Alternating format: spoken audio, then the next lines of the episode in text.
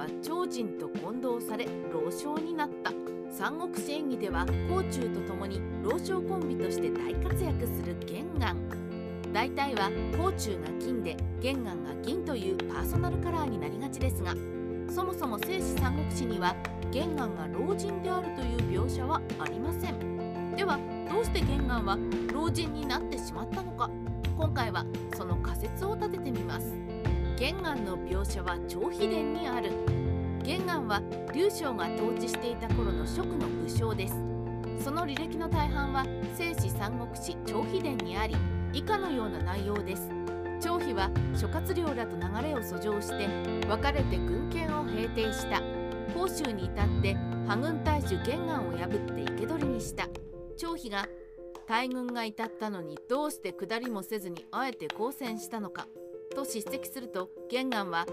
慶羅は不法にも我が州を侵略したからよ。我が国には野蛮人に対しては首を切られる将軍がいるだけで下る将軍はおらぬわと返答した。張飛は怒り左右の者に引き立てて首を切るよう命じたが玄眼は顔色を変えず断頭するならさっさとここで切れ。どうして怒るのか。張飛は宗師であるとしてこれを許し引き入れて戦略とした。張飛伝全925文字のうち玄眼の下りは127文字と10分の1以上を占めかなり印象深い話になっています。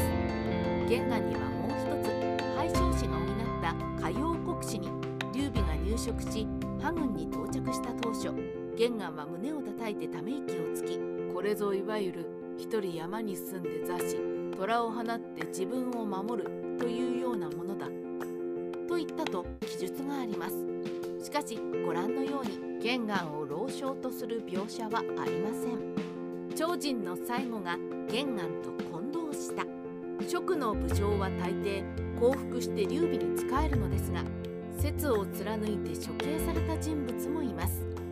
それが超人で三国志演義では超人の配下が落法派で宝刀を射殺したことになっています。この超人正史三国志選手伝ではわずかな記述しかないもののそれを補う駅部気球雑記にはまとまった記述があります。それは以下の通りです。丸1超人は職軍の人で家は代々貧家だった。若くして胆力があり志を立てて州に仕えて従事となった。丸2劉将は超人。劉海を派遣し征兵で選手を倍で防がせ劉備に破られると退却し劉将の子の劉順と楽城を守らせた。超人は兵を率いて眼鏡に出撃し戦って敗れ捕らえられた。劉備は超人の忠勇を聞いており軍には殺さず捕らえるよう命じていた。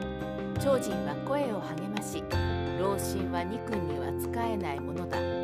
選手は断じて惜しみつつ処刑した。三国志演義に玄眼と超人の混乱が見られる。三国志演義の超人は静止以上に活躍し宝刀の命令で剣舞にかこつけて劉将を切ろうとした義援を阻止すべく剣舞を舞い劉備を射殺しようとして間違っ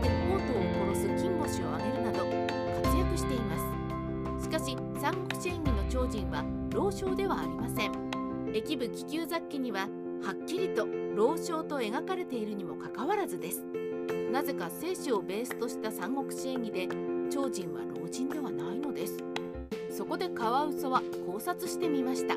玄眼と超人はいずれも同時期職将として捉えられます。片や劉備に片や張飛にですが超人は降伏を拒否して処刑され玄眼は降伏を受け入れて職に下ります。そして2人とも志が固く頑固と共通のパーソナルがあります。それが聖地が三国志演義に変化する途中誰かが超人と玄眼の履歴を混同し玄眼を老将と語記したのではないでしょうか。おあつらえ向きに食攻めには甲冑も参加しています。超人が老将では殺されてしまうのでコンビは組ませられないですが玄眼が老将なら生きて降伏したので組ませられます。こうして誰かの超人と玄眼の履歴の混同は放置されて規定になり老将超人は消え老少玄眼が誕生したのです。三国志演義のあべこべ部分。また三国志演義では劉備の入植を警戒し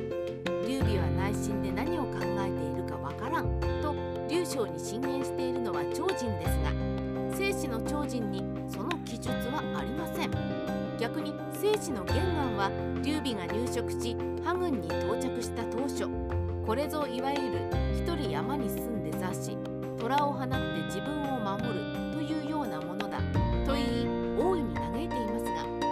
三国志演義の玄眼にはそんな描写はありません。このように本来玄眼にあった描写が